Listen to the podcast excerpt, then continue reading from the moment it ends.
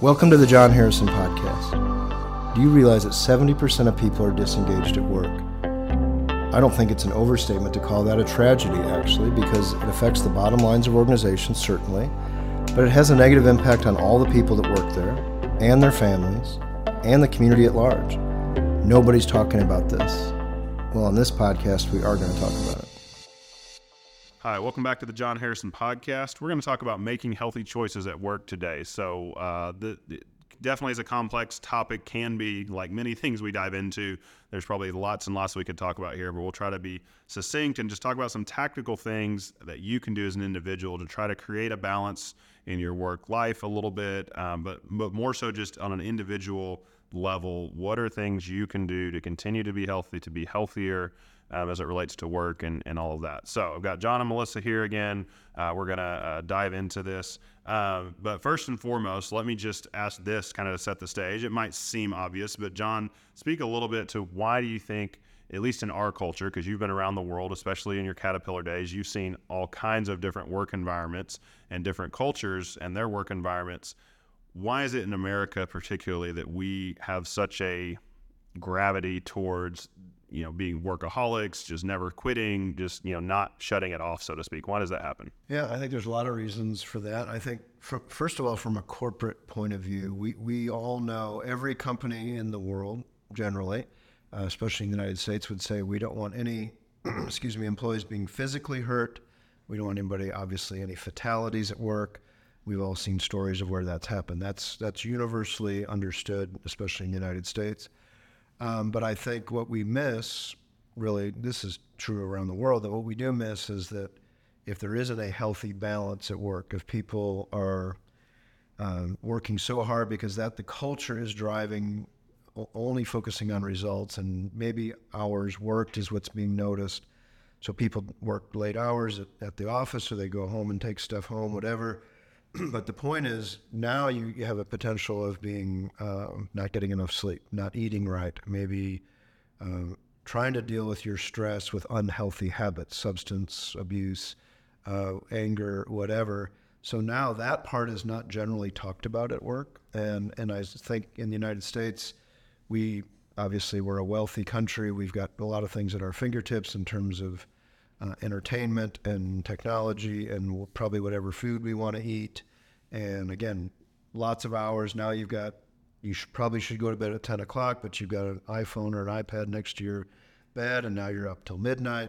We just have excess in this country and also a, a culture that says we're going to get things done.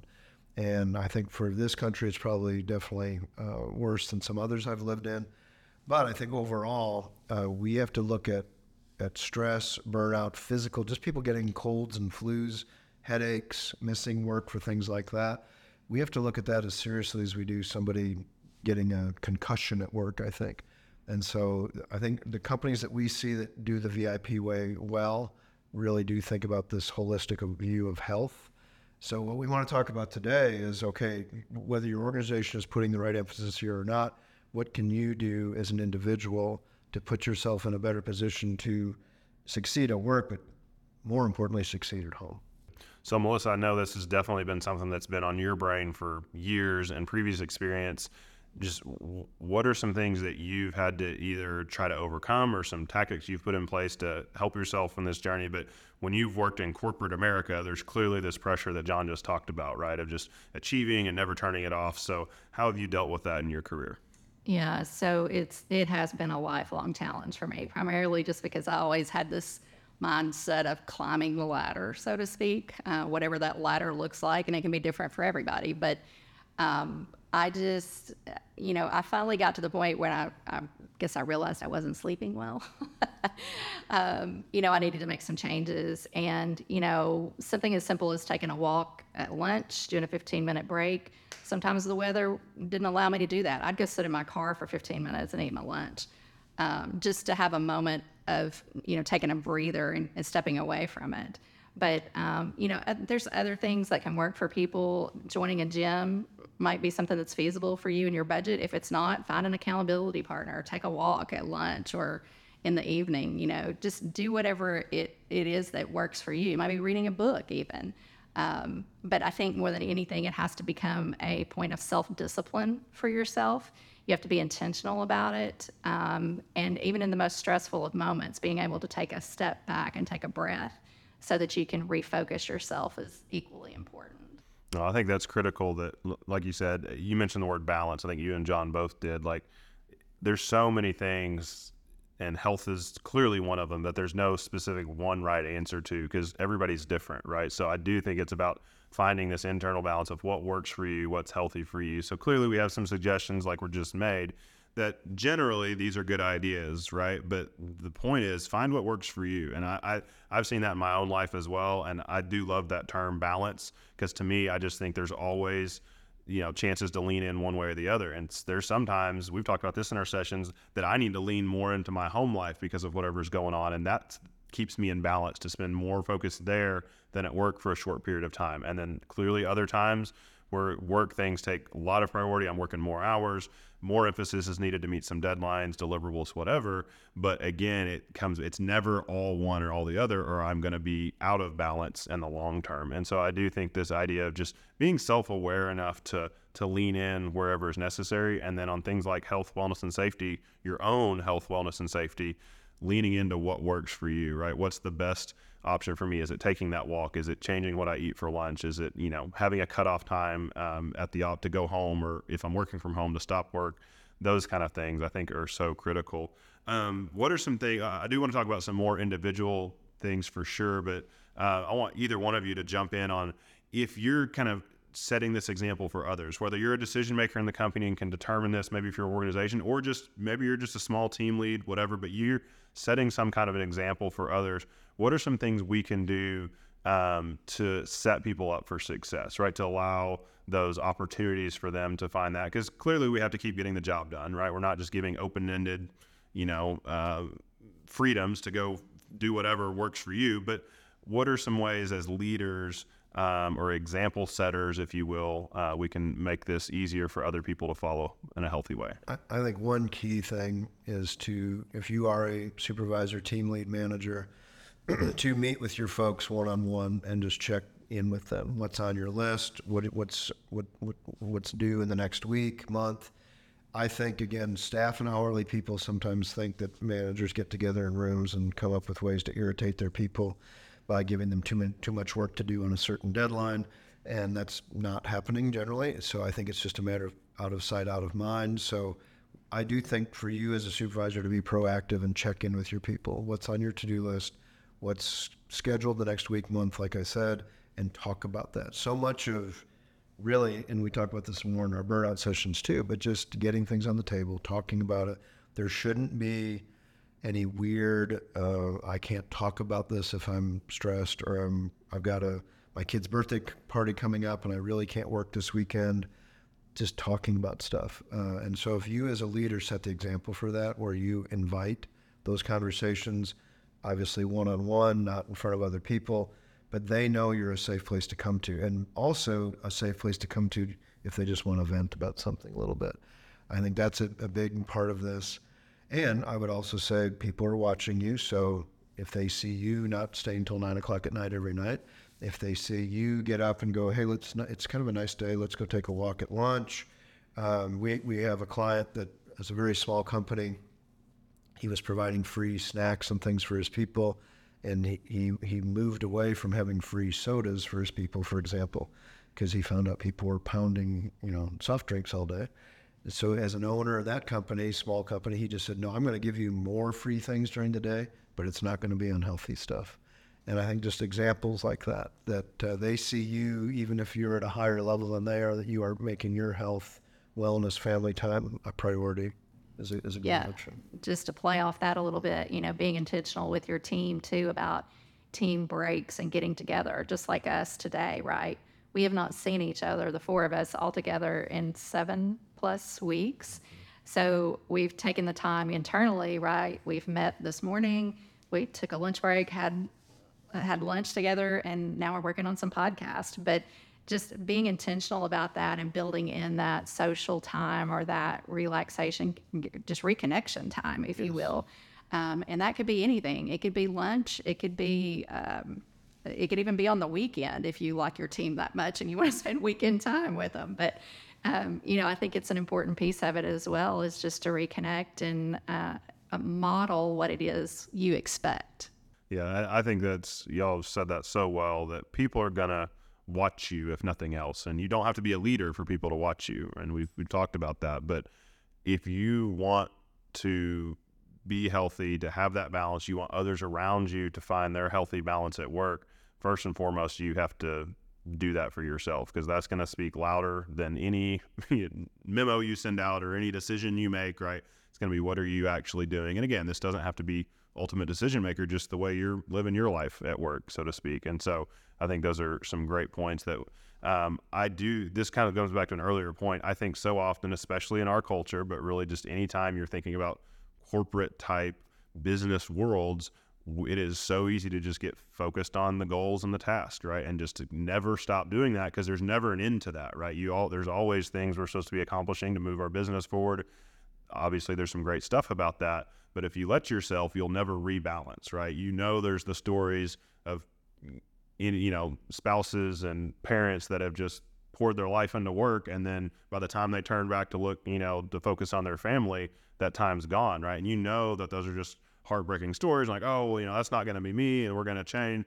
Well, and that's great, but realize it is, it's, it's real easy to get sucked into that. Nobody woke up and said, you know what, for the next sixty years, I'm going to ignore my family and just work. Nobody does that, but you just get drawn into, you know, got to meet that deadline, got to get this done, got to get this out. And then you look around and life's gone, you know, gone you by. And so I do think it takes intentionality to stop and refocus on some things. But I'll talk about just briefly the flip side of that.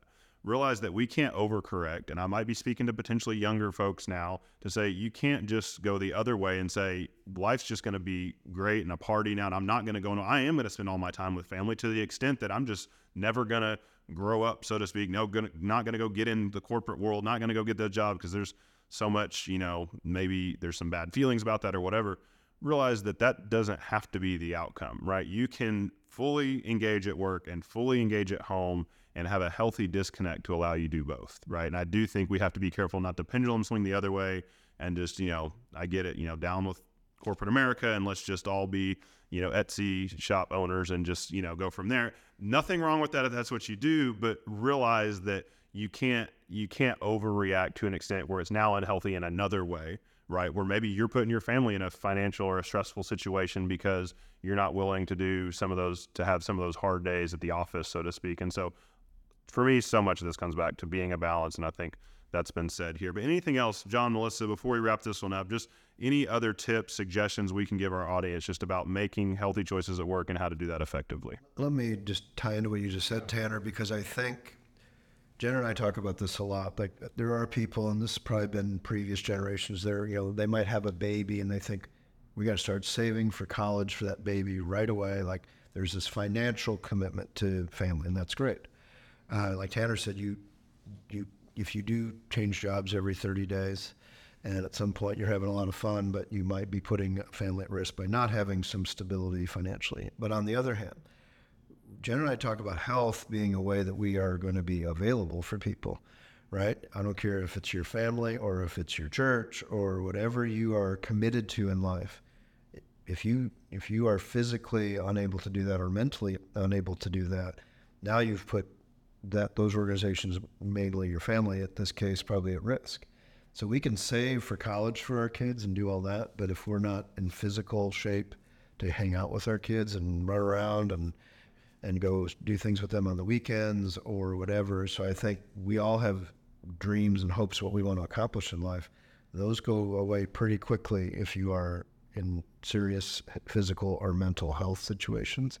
So I think that's all just as a reminder. And when you're twenty, it's hard to think about that, like Tanner said, because you go, oh, I got all this time and blah, blah, blah. And all of a sudden you can blink and maybe you've, you're not in a position of being physically or mentally healthy, and it just snuck up on you. So I think, again, the word balance of you have to be available for your people at work too. So if you're one of those employees that, I'm just saying, you don't take care of yourself, so now you're missing a lot of work. And you always can't help it. I'm I'm I'm getting colds and flus and this and that because you're not sleeping enough, you're not eating right, whatever. Now your coworkers have to make up for you. So to be available to the folks that rely on you at home, at work, that's why this topic is important, I believe. And I, I mentioned this earlier about an accountability partner, and I was really talking about it in terms of exercise. But, you know, accountability partners are critical, I think, to those of us that are very driven in our work. And I'm not talking about accountability in work, but I'm talking about accountability and balance. You know, find that trusted partner or that friend or whoever it is that is willing to look you square in the face and say, are you really making the most, you know, the most wise choices for yourself and for your life and for your family, wherever you are in that phase, whether you're twenty or whether you're fifty and you're beginning to be become an empty nester, you know, having that person in your life that can help you uh, re rebalance, so to speak, um, is very important. Well, we talk about that in our sessions because I think it's probably more common today than in the past, but we, some human beings don't like to have people that speak truth in their lives. We like people to tell us you're awesome and you're great and we love you and you're fantastic, and we go, man, I, you know, that's that's really fun. But to have someone that cares about you enough to say, no, Melissa, I don't, I think you're working too much, or I think the way you just snapped at your spouse at dinner that night wasn't very cool, or whatever it is. I think to be a healthy human being, you need some people in your lives that will challenge you and speak truth in your life. So that's a that's a good little closing comment there, I think. Well, and like so much of this, I just, I think that we can't ask from other people what we're not willing to do ourselves, right? And so clearly the best possible, you know, chance for all of this to work out would be for you to be in an organization that does give you the freedom. Your leadership is setting this example, but I'll challenge every one of our listeners, just do this for yourself, and hopefully you will find that maybe shifts around you. Uh, leadership responds to that if they haven't already, if they it's not something they're already doing. And then ultimately, if you're doing this well for yourself and it doesn't fit where you're currently working, then maybe you do have a different decision to make there, where you can go plug in and live a healthy work life uh, situation somewhere else. But I would always start with the person in the mirror, so to speak, right? I would start with, what can I do? What can I control? Make sure I'm being healthy. And then if I'm not able to continue to do that in the right way, then I'm going to, you know, go elsewhere. Um, but I think a lot of times we can make this work uh, if we'll make some of those intentional decisions that y'all have talked about. So great opportunities there. And the last thing I'll say before we wrap up is our little team tries to do this for each other. I mean, we try to make sure that when we're each on vacation, we're not working, we're covering for the other person. We're not piling up their inbox when they get back. So again, it comes back to, what are you willing to do for other people? Uh, and what kind of an example can you set? So uh, that being said, that's that's all we have for today. Thank you for tuning in. I hope that something we said today was helpful to you.